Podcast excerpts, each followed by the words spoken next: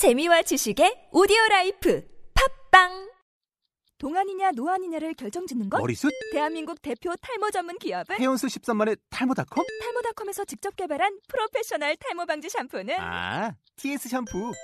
늘어진 두피 모공을 꽉! 단 한 올의 모발까지 꽉! 사용할수록 풍성해지는 나의 모발. 이제 탈모 고민 끝! TS 샴푸.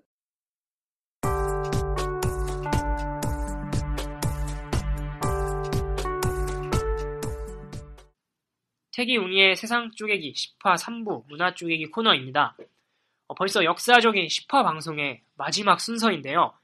오늘은 제가 준비한 이야기를 먼저 해볼까 합니다. 어, 그 전에 먼저 청취자분들에게 사과의 말씀을 드리겠습니다. 아, 사실 오늘 방송에서 다루려고 했던 아이템이 따로 있었어요. 어, 전시회 소식 이런 거를 전해드리려고 했는데 제가 지난주에 좀 많이 바빴어요. 이력서 쓰고 뭐 하느라고.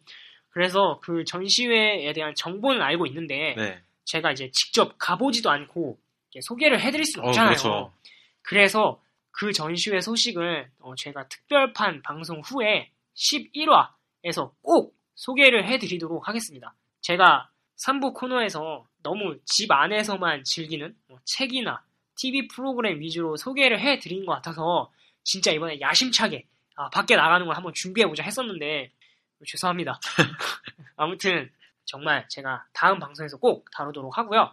오늘 준비한 이야기를 하겠습니다. 좀 사실 좀 급하게 준비를 했는데요. 그래도 나름 열심히 준비했으니까 들어주셨으면 좋겠고요. 요즘 먹방을 넘어서 네. 쿡방이 대세잖아요. 쿡방. 아, 네, 네. MC용 쿡방이 뭔지 알아요? 그러니까 알죠. 그러니까 먹방이 어떤 음식을 먹는 거를 그냥 보여주는 방송이라면 좀 쿡방은 음식을 만드는 과정부터 먹는 관계까지 다 보여주는 거잖아요. 네네. 어, 레시피를 알려주는 것도 있고 유용한 요리 정보 이런 것도 알려주고 아무튼 이렇게 요즘 쿡방이 좀 대세라서 요리사들도 TV에 굉장히 많이 나오고 맞죠? 네, 어우, 잘 알고 있네요. 네. 대표적인 쿡방이라고 한다면 요즘 인기를 끌고 있는 JTBC의 냉장고를 부탁해. 네. 그리고 이제 매 시즌마다 화제를 낳고 있는 올리브 TV의 한식 대첩도 있고요. 어, 좀 넓은 의미에서 보자면 TVN의 삼시세끼 이것도 뭐 쿡방이라고 할 수 있죠. 어, 맞아요. 최성원 씨가 만든 음식이 매주 화제가 이렇게 되고 있잖아요. 네네. 거의 막 차준마라고 부릴 정도로 막 대단하다던데. 맞아요. 거의 차승원 씨는 네. 요리사 수준이고 어, 맞아요.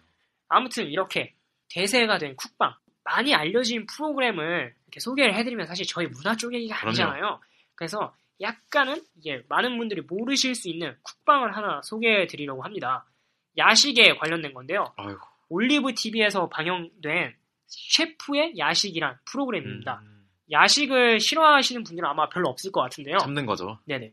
말 그대로 유명 셰프들이 간단하고 빠르게 만들어서 즐길 수 있는 야식을 소개하는 프로그램입니다. 특히 영업이 끝난 셰프들의 식당에 방송인 홍석천 씨가 직접 찾아가 요리법을 소개하고 맛보는 이렇게 그런 컨셉트로 방송이 음. 진행되었는데요. 이 방송은 시즌 2까지 방송이 되었습니다. 시즌 1은 2013년 여름부터 가을까지, 시즌 2는 2014년 겨울부터 봄까지 이렇게 방송이 되었는데요. 저는 시즌 1, 2를 모두 재밌게 봐서 지금 시즌 3를 기다리고 있는 중인데 아직 소식이 없어서 좀 안타깝습니다. 음, 시즌 1은 총 10회, 시즌 2는 총 8회로 마무리가 되었습니다. 어, 그래도 시즌 2까지 이렇게 18번이나 방송된 거 보면 꽤 인기를 끌었나 봐요. 어, 사실 방송 당시에 얼마나 인기가 있었는지는 제가 잘 모르겠어요. 음, 네. 왜냐면은 저도 본 방송을 이렇게 챙겨보는 게 아니라 IPTV로 볼만한 프로그램을 찾다가 우연히 보게 되었는데 어, 굉장히 재밌어서 이렇게 끝까지 보게 된 거거든요. 네. 제가 좀 야식 먹는 걸 즐기고 혼자 살다 보니까 요리에 대한 관심도 많고 도전도 하는데 저에게 많은 영감을 준 프로그램이라서 기억에 남고요. 어, 야식에 관심 있으신 분들이나 평소 무언가 직접 요리하는 것을 좋아하는 분들 혹은 뭐 여자친구, 남자친구에게 좀 더 멋진 모습을 보여주고 싶은 분들이라면 이 방송을 통해서 어, 몇 가지 요리법을 배우는 것도 나쁘지 않을 것 같습니다. 오, 좋네요. 근데 유명 셰프들이 요리법을 알려준다고 했잖아요. 네네. 근데 그런 좀 어렵다거나 unique한 재료들을 쓰거나 그러진 않나요? 물론 간혹 뭐 바질이라든지 네. 페페론치노, 로즈마리 같이 집에 잘 안 가지고 있는 재료들을 사용하기도 하는데 네. 충분히 그 재료를 대체할 수 있는 것들도 알려줘요. 아, 뭐 예를 들면 바질을 뭐 상추로 대체하세요. 뭐 아, 깻잎으로 대체하세요. 뭐 이런 식으로 알려주기도 하고요. 그리고 이 프로그램 컨셉트가 어떤 그 식당에서 남은 재료로 빠르고 간단하게 야식을 만드는 거라서 뭐 그렇게 어렵지 않아요.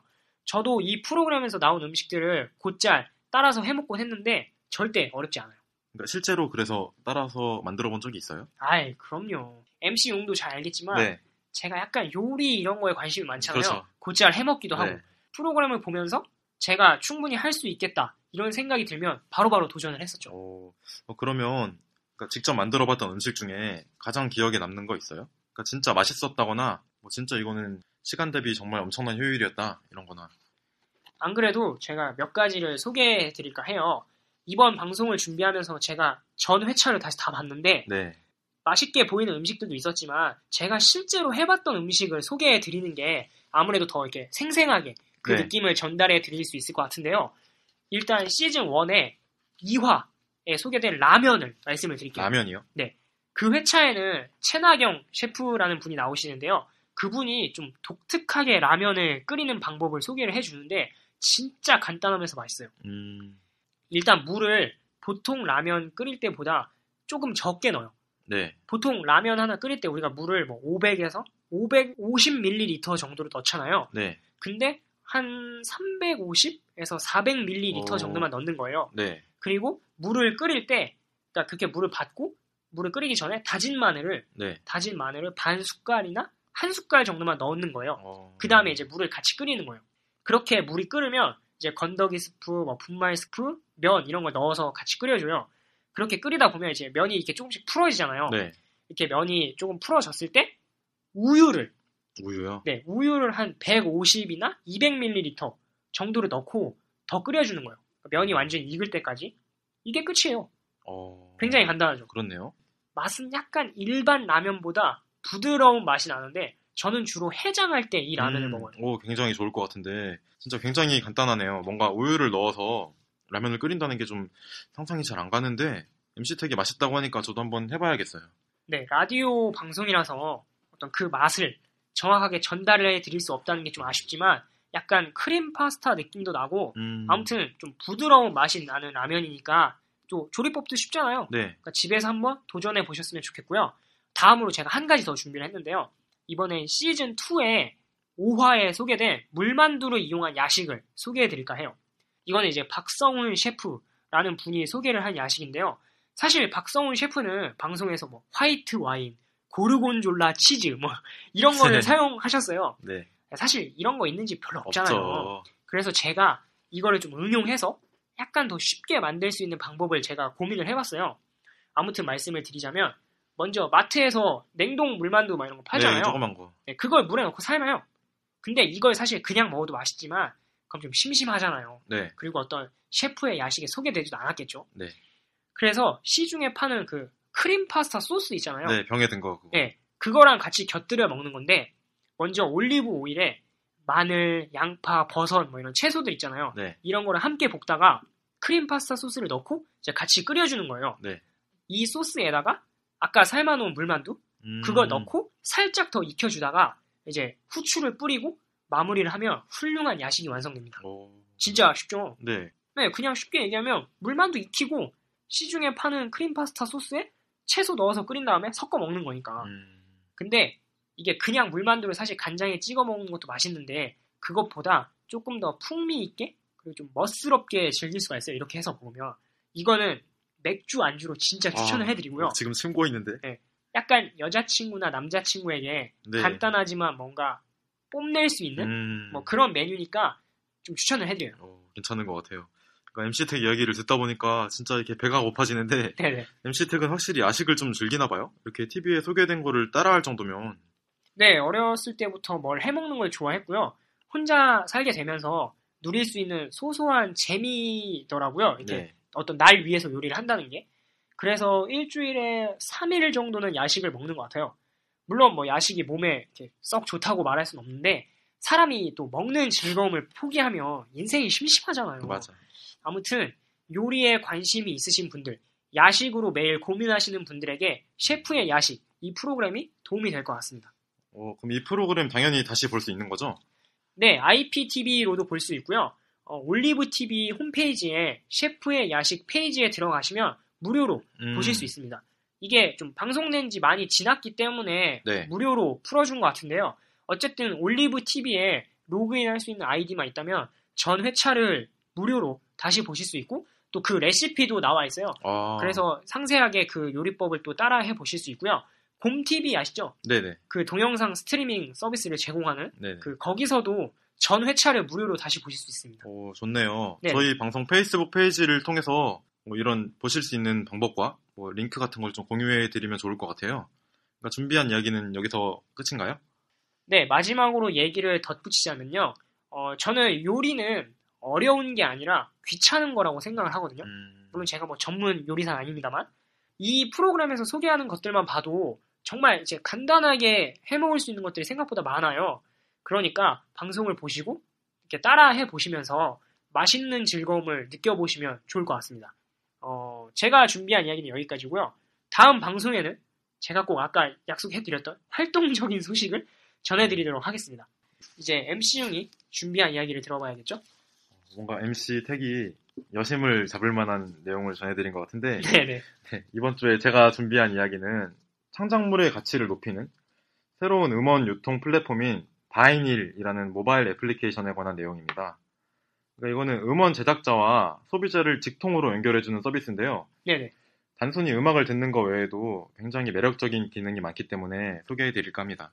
그래서 아마 음악을 좋아하시는 분들에게 유용한 정보가 되겠네요. 음, 먼저 자세한 설명을 하기 전에 여쭤보고 싶은 게 있어요. 청취자 여러분들은 어떤 방식이나 도구를 사용해서 음악을 감상하시나요? 그리고 MC택은 어떻게 들어요? 어, 저는 예전에는 그 아이팟을 들고 다녔었거든요. 아, 네. 네, 그래서 그때는 MP3를 뭐 구매를 해서 그 안에 넣어서 이렇게 들었는데요. 요즘은 그 멜론 스트리밍 서비스를 통해서 음악을 듣고 있어요. 월 정액 이렇게 아, 네네. 듣죠. 어, 일단 불법 다운로드는 논외로 하고 네네. 음악을 들을 수 있는 방법을 두 가지 정도로 볼 수 있겠죠? 그러니까 첫 번째로 LP판이나 카세트 테이프, CD와 같은 어떤 물리적인 매체를 통해서 듣는 방법이 있겠고 MC택처럼 엠넷, 멜론, 벅스 이런 스트리밍 업체를 통한 디지털 서비스를 통해서도 들을 수 있죠. 네네. 그러니까 저는 음악을 굉장히 좋아해서 소장 가치가 있는 앨범들은 CD를 구매하는 편이에요.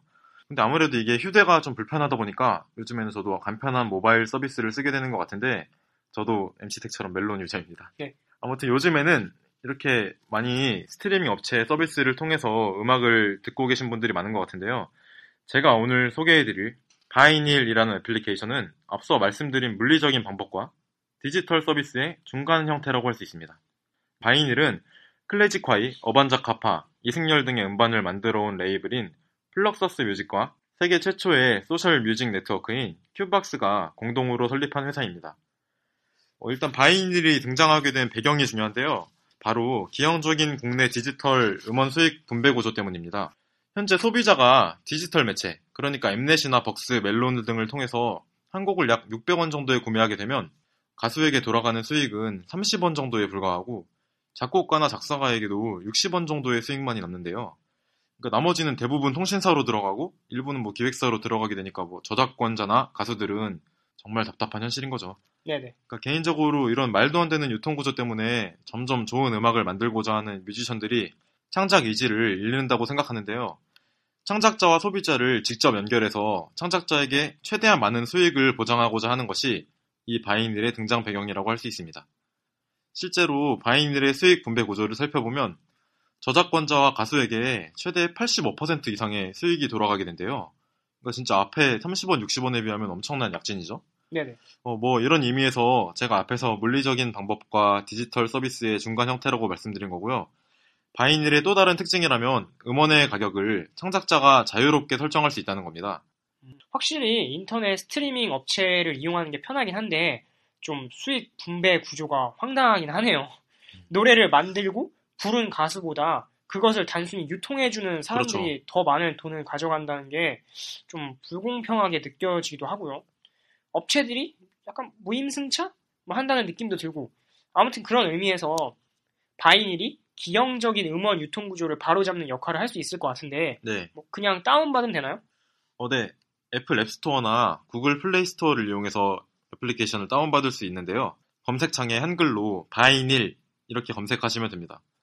용량도 20MB 정도밖에 안 돼서 아마 방송 듣고 계신 분들은 지금 당장 받으셔도 될 것 같네요. 아무튼 이렇게 설치하시면 되고 뭐 딱히 사용 방법이라는 거는 알려드릴 게 없을 정도로 메뉴 구성이나 이런 게 굉장히 직관적이라서 별도의 설명 없이도 조금만 만지다 보면 금방 익숙해지실 것 같고요. 참고로 디자인이 굉장히 예뻐요. 음, 그러니까 아무튼 바이닐 스토어에서 음원들을 구매하시면 되는데요. 바이닐의 특징이라면 앨범을 구매하면 앨범 자켓은 물론 앨범에 포함된 사진, 가사 이런 게 모두 포함되어 있다는 거예요. 말 그대로 오프라인에서 CD를 구매했을 때 느낌을 어느 정도 받을 수 있는 거죠. 그리고 한번 앨범을 구매하면 별도의 클라우드에 저장되기 때문에 평생 뭐 휴대폰 용량 걱정하지 않고 사용하실 수 있는데요. 어, 이 또한 오프라인에서 앨범을 구매하고 집에 소장하는 것과 같은 느낌을 좀 받을 수 있다고 생각했어요. 어, 물론 집에서는 보관할 장소가 좀 어, 마땅치 않을 수 있는데 바이닐에서는 그런 걱정이 없겠죠? 네. 그리고 바이닐에서 음악을 재생하면 재생창에 지금 듣고 있는 앨범에 CD, CD 디자인이 있잖아요. 네네. 그러니까 CD가 돌아간 것처럼 이렇게 돌아간다고 해야 되나? 아무튼 그래서 더 현실감 있게 느껴져요. 그러니까 추가로 스킨을 구매하면 카세트 테이프나 턴테이블이 돌아가는 연출도 가능하니까 좀 더 아날로그적인 감성을 선호하시는 분들은 사용하시면 될 것 같고요. 아마 팟빵에서 저희 방송 듣고 계신 청취자분들은 어떤 느낌인지 아실 거예요. 저희 로고가 돌아가면서 이렇게 방송이 흘러나오잖아요. 그런 거랑 비슷한 느낌이고요. 어, 또 여기서 다가 아닙니다. 놀라운 기능이 하나 더 있는데요. 구입한 앨범을 열어서 재생을 하면 각각의 곡 하단에 레코드 버튼이 있어요. 이 버튼을 누르면 그 노래의 MR이 흘러나오는 동시에 자동으로 스마트폰의 녹음 기능이 활성화되면서 자신의 목소리로 그 노래의 보컬 부분을 채워서 녹음을 할 수 있어요. 그러니까 물론 그 파일을 저장해서 이렇게 공유하는 것도 가능하고요. 이렇게 다른 음악 감상 애플리케이션에서는 볼 수 없는 특이한 기능도 있는데 진짜 엄청나지 않나요? 어, 굉장하네요. 네. 또 마지막으로 놓쳐서는 안 될 정보가 있는데요. 지금 바이닐 어플을 설치하시면 무료로 샘플 앨범을 다운받으실 수 있습니다. 클래지콰이, 이승열, 어반자카파 같은 아티스트들의 프로젝트 앨범이 포함되어 있으니까요. 혹시 아직 설치하지 않으신 청취자분들은 이 기회를 놓치시지 않기를 바랍니다. 이렇게 바이닐에 대해서 말씀드렸는데 어, 진짜 말로는 다 설명되지 않는 감성을 느낄 수 있는 애플리케이션이고요. 아마 실제로 사용해 보시면 더 큰 매력을 느끼실 수 있을 겁니다. 그 녹음 기능이 굉장히 독특하네요. 네. 재미있을 것 같기도 하고, 어, 저도 한번 설치를 해봐서 사용을 해봐야 될 것 같은데, 그 바이닐이라는 게 앨범 단위가 아니라 네. 한곡 한 곡도 구매를 할 수 있어요? 네, 물론 그것도 가능하고요. 아마 어. 별도의 요금이 곧 나갈 거예요. 어, 아무튼 이번 3부를 준비하면서 건강한 음악 소비에 대해서 다시금 생각하게 됐어요. 가끔, 아, 요즘 진짜 우리나라 노래 들을 거 없어. 이렇게 생각할 때가 있는데, 진짜 한 곡 팔아서 30원 남는 현실에서는 저라도 우리나라에서 앨범을 안 내고 싶을 것 같아요. 네. 그래서 좀 그런 깊은 생각도 한번 해봤고요. 진짜 그렇게 앨범 제작비도 못 건질 게 뻔하면 앨범을 낼 수 있는 그 배짱 있는 사람은 몇 없겠죠? 그러니까 이렇게 바이닐의 등장이 냉혹한 우리나라 음원 시장에서 한 줄기 빛이 되었으면 좋겠습니다. 이렇게 저작권자와 소비자가 상생할 수 있는 굉장히 좋은 플랫폼이 만들어진 만큼 앞으로 소비자들의 역할이 더욱 중요해질 것 같습니다. 네, MC 은이 준비한 이야기도 잘 들어봤고요. 오늘 저희가 전해드린 이야기에 대해서 추가적인 정보는 저희 방송 페이스북 페이지를 통해 올려드릴 테니 참고하시면 좋을 것 같습니다. 물론 좋아요도 많이 네. 눌러주시고요. 어, 많은 관심 부탁드리겠습니다. 네, 의견이 있으신 분들도 언제든지 저희 방송 팟빵 게시판 혹은 페이스북 페이지를 통해서 의견 남겨주시면 감사하겠습니다. 어, 3부 코너도 이제 다 끝났고 특별한 의미를 지닌 10화 방송 이제 마무리되고 있네요. 네, 저희가 지난 방송에서도 말씀드렸고 어, 오프닝에서도 말씀을 드렸었는데 다음 방송은 특별판 1화입니다. 저희가 이미 JTBC에서 방영 중에 마녀 사냥을 패러디한 그녀 사냥을 보내드리겠다고 홍보를 했는데요. 음, 사연이 좀 도착을 했어요. 네, 그래도 아직 여러분 늦지 않았습니다. 다시 한번 여러분들의 많은 참여 부탁드리고요. 특별판 1화 그녀 사냥도 많이 기대해 주셨으면 좋겠습니다. 네, 뭐 본인이 생각하기에 뭐 별거 아닌 이야기가 아닐까, 소소한 에피소드가 아닐까 이렇게 생각하실 수 있는데 그런 거 저희는 굉장히 환영하기 때문에 사연 많이 보내주셨으면 좋겠고요. 어, 그래야 또 저희도 사연을 고르고 하는 맛이 있으니까 네. 어쨌든 오늘 저희가 10화 방송을 녹음한 거잖아요. 그럼 저희가 10주 넘게 이 방송을 했다는 건데 거의 두 달 반, 그렇죠? 거의 세 달 가까이 하고 있는데 부족하지만 10화나 이렇게 방송을 했다는 게 저는 굉장히 뿌듯하기도 하고 앞으로 10화를 넘어서 한 20화, 30화 이상으로 방송을 이어나갈 수 있게 더 열심히 해야겠다는 생각이 드네요. 네, 저도 10이라는 숫자가 주는 의미 덕분에 오늘 방송이 더욱 뜻깊은 시간이 되었던 것 같고요. 다음 주에는 특별판으로 여러분을 찾아뵙게 될 텐데 저희 둘이 어, 정규판을 준비하는 것만큼이나 많은 준비해서 청취자분들을 실망시키지 않겠습니다. 그럼 태기 웅이의 세상 쪼개기 10화 방송을 마치겠습니다. 다음 주에는 조금은 특별한 특별판으로 찾아뵙겠습니다.